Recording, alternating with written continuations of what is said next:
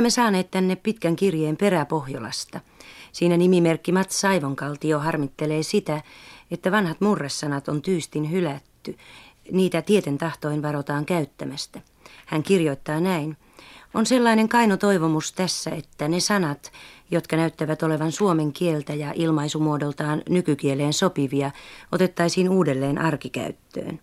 Ehdotuksia nimimerkillä on puolisen sata ja hän lopettaa kirjeensä. Ei sanoja museoon. Eihän liene kielemme vielä niin ylisanoitettua, ettei jatkeeksi sopisi sanoja Lapistakin. Miten on, professori Heikki Leskinen, kannattaako tämän luettelon mukaan käydä yleiskieltä uudistamaan? Tuskinpa nyt vallan uudistamaan, mutta joukossa varmaan on joitakin yleiskieltä rikastuttavia ilmauksia. Epäilemättä suurin osa on sellaisia, joilla on vakiintunut vastine, miksi vaihtaa mätäs sanaa pounuksi tai limaa liivaksi. Joukossa on kuitenkin jokunen sana, jolla saattaisi olla ehkä käyttöä liikenteen kielessä. Siellä on sellaisia sanoja kuin riivanne, paanne, polanne. Riivanne tunnetaan murteissamme varsin laajalti. Siitä on tietoja kaikista pohjalais- ja savolaismurteista sekä myös Hämeestä ja Satakunnasta. Se tarkoittaa tavallisimmin jäistä hangen pintaa, ohutta jäätä, jääriitettä. Paikoin sitä käytetään myös pakkaskelin nimityksenä. Mitään uutta merkitystä riivannessanalle ei varmaankaan ole syytä antaa, mutta sen alkuperäisen käytön lisäämistä voi toki lämpimästi suosittaa. Entä sitten tämä paanne-sana? Paanne. Keväisin tielle valunut ja sille kerroksittain jäätynyt vesi on melko suppea-alainen peräpohjalaisuus, jonka kantasana paantaa jäätyä pohjaa myöten, jäätyä kerroksittain, on aivan ilmeisesti lappalainen laina. Tämä sana sopisi mielestäni hyvin meidän yleiskieleemme. Esimerkiksi liikenneradio voisi varoittaa autoilijoita paanteista. No kuinka on polanteen laita? Sillä tarkoitetaan tavallisimmin lumeen poljettua tietä tai polkua, myös tien jälkeä. Toisaalta polanne voi merkitä myös kovaa, kantavaa hankea ja hankikeliä. On helppo päätellä, että polanne liittyy polkea verbiin. Kyllä tämä sana sopii sivistyneeseenkin puhekieleen varsin hyvin. Huomiota kiinnittää tässä vielä muutama sana, joka näyttäisi täsmentävän ja lyhentävän nyt käytössä olevaa ilmaisua. Lähinnä ajattelin sellaista sanaa kuin tikkuri, jonka vastineena nykyisin käytetään sanaa villapaita, jopa jumpperi. Ja sitten sanaa mainoa, kehua jotakin. Ja villapaitaa tarkoittava tikkuri tunnetaan myös vain pohjoisimmissa murteissamme. No tämä nimitys on mahdollinen, mutta arvelen kuitenkin, ettei ole tarpeen levittää sitä yleiskieleen. En oikein tiedä, mitä sillä voitettaisiin. No entä sitten tämä mainoa-verbi?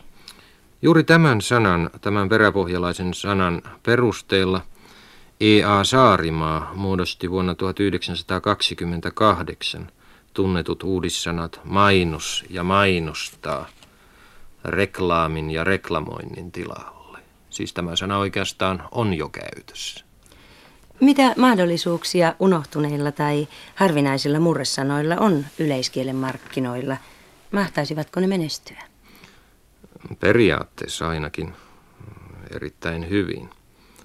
Kansankielen aineksia käytetään yhä varsin paljon yleiskielemme sanaston tietoisessa kehittelyssä. Ja muutamat esimerkit varmaan valaisisivat asiaa parhaiten. Radion ja television speakeria vastaava juontaja on nykymerkityksessään hyvin nuori sana. Kansan murteissa juontaminen tarkoittaa yleisimmin tukkipuiden vetämistä metsästä ajotien varteen, tavallisesti vielä niin, että tukin toinen pää on nostettuna eturekeen, toinen taas laahaa maata. Tekijän nimeä juontaja voidaan silloin käyttää tällaisesta tukkien kuljettajasta. Ilmeisesti tämän kansankielestä saamansa esikuvan mukaisesti Hannes Teppo ehdotti 1950-luvun alussa juontajaa korvaamaan speakeria, jota tuohon aikaan kutsuttiin usein myös ohjelman vetäjäksi, niin kai jonkin verran vielä nykyäänkin.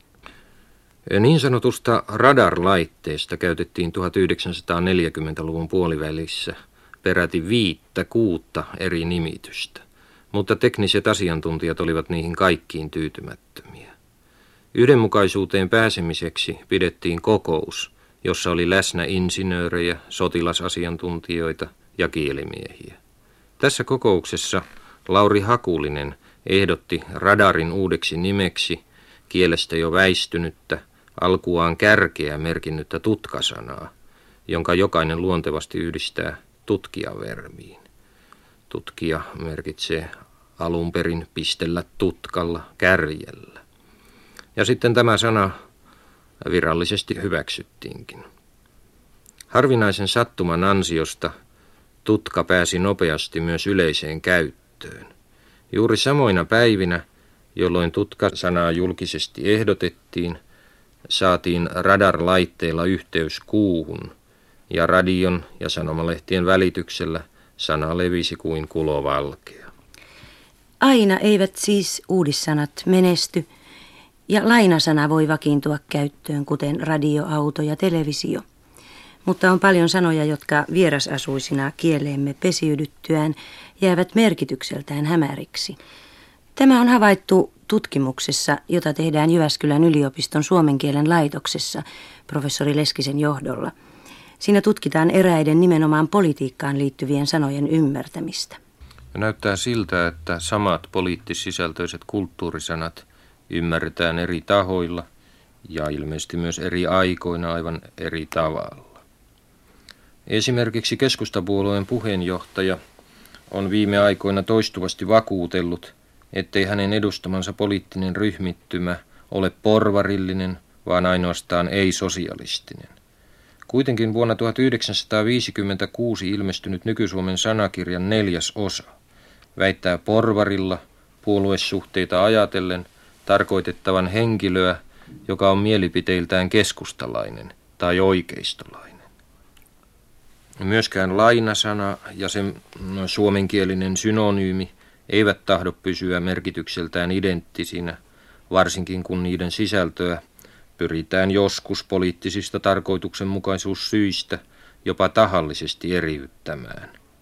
Otan räikehkön esimerkin, johon Pekka Tarkka on jo julkisuudessa kiinnittänyt huomiota. SKDLn kulttuurisihteeri Rauno Setälä kirjoittaa viime syksynä ilmestyneessä teoksessaan Uus Stalinistin uskon tunnustus seuraavasti.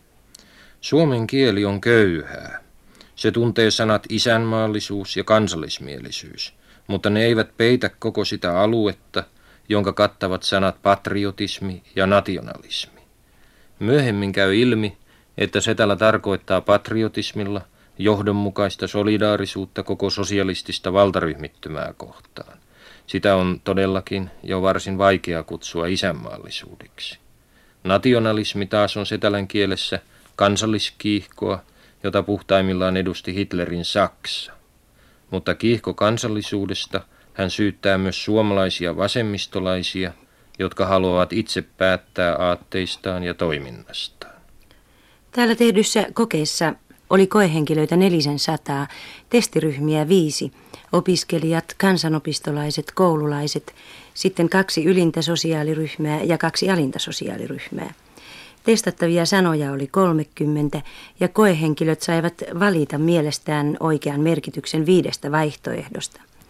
Kysyttiin muun muassa, mitä merkitsee oppositio, informaatio, kansanrintama, solidaarisuus, kapitalismi, porvari, radikaali. Miten nämä sanat valittiin, professori Leskinen? Tutkimusaineesta ei suinkaan valittu aivan umpimähkäisesti, vaan se poimittiin maan suurimpien eri poliittisia näkemyksiä edustavien sanomalehtien pääkirjoituksista siten, että mukaan otettiin seitsemässä peräkkäisessä numerossa yleisimmin esiintyneet kulttuurilainat tai niihin sisällöltään rinnastuvat omakieliset sanat. Mitkä sanat erottuvat joukosta erityisen vaikeasti ymmärrettävinä, tai onko joukossa sanoja, joille on kerääntynyt erityisen paljon erilaisia merkityksiä? Niitä on montakin. Esimerkiksi ideologia on tällainen sana. Vain runsaat 60 prosenttia vastaajista tiesi sanan oikean merkityksen. Lähes 20 prosenttia arveli sen tarkoittavan ihanteellisuutta ja 15 prosenttia luuli ideologiaa mielipiteen muokkaukseksi. Myös sellainen käsite kuin kansan rintama tunnettiin yllättävän huonosti. Vain puolet vastaajistamme tiesi sen merkitsevän vasemmiston ja keskustan yhteisesiintymistä. Peräti neljännes valitsi sen vastineeksi kansan nousun ja lähes 15 prosenttia köyhälistön. Kaikkein pahiten mielipiteet menivät ristiin kapitalismisanan merkityksen määrittelyssä. Neutraalia sanakirjojen tuntemaa merkitystä eräs talousjärjestelmä piti parhaana vain kolmannes vastaajista. Miltei yhtä paljon oli niitä, joiden mielestä kapitalismi on lähinnä taloudellista riistoa. Toisaalta myös sellaiset merkitykset kuin yläluokka, rikkaus ja hyvinvointi saivat yhteensä runsaan kolmanneksen annetuista äänistä. Sana porvari leimattiin, niin kuin sopi odottaa, yleisesti oikeistolaista tarkoittavaksi. Tällä kannalla oli lähes 60 prosenttia vastaajistamme. Tosin myös merkitys rahamies tuntui monista sopivalta. Viides osa vastaajista oli tätä mieltä. Jos oli sana kapitalismi vaikea selittää, niin ei ollut helppo valita sosialismillekaan suomenkielistä vastinetta. Noin puolet vastaajista päätyi merkitykseen eräs talousjärjestelmä, mutta viidennes piti sosialismia sosiaalidemokratiana ja lähes kuudesosa kommunismina. Pieni ei ollut niidenkään joukko, joiden mielestä sosialistinen ja sosiaalinen ovat yksi ja sama asia. Melko kehnon kuvan vastaajien yleistiedoista antoivat vain täytteeksi mukaan otetut sanat Lähi-Itä ja miljardi. Täysin oikeita vastauksia oli kovin niukalti. Erästä vastaajaryhmästä peräti viides osa luuli Lähi-idällä tarkoitettavan Neuvostoliittoa, ja erästä, to, erästä toisesta ryhmästä vain hieman yli puolet tiesi miljardin tarkoittavan tuhatta miljoonaa. Millaisia eroja havaitaan eri ryhmien välillä, koulutus- tai ikäryhmien tai sosiaaliryhmien? Parhaimmin selviytyivät opiskelijat ja ensimmäiseen ja toiseen sosiaaliryhmään kuuluvat vastaajat. Heidän vastauksistaan oli runsaat 80 prosenttia oikeita. Varsin hyvin onnistuivat myös kolmannen ja neljännen sosiaaliryhmän edustajat, joista pääosa kuuluu ammattityöväkeen. Oikeita vastauksia oli 70 prosenttia. Oppikoululaisilla oli oikeita vastauksia 65 prosenttia ja kansanopistolaisilla 45. Ja tässä näkyy, että koulutuserot vaikuttavat varsin paljon, mutta merkityksetön ei ole myöskään ikää ja sen mukana osallistuminen työelämään. No, tässä kokeessa kysyttiin myös vastaajan puoluekantaa. Näyttääkö sille olevan vaikutusta tulokseen? Aika paljonkin. Poliittissävyisten kulttuurisanojen tuntemus on heikointa puolueettomien keskuudessa. Syy on yksinkertaisesti passiivinen perusasenne. Tutkittujen sanojen merkitys hallitaan parhaiten, ainakin tämän kokeen mukaan, poliittisen kenttämme kummallakin äärilaidalla.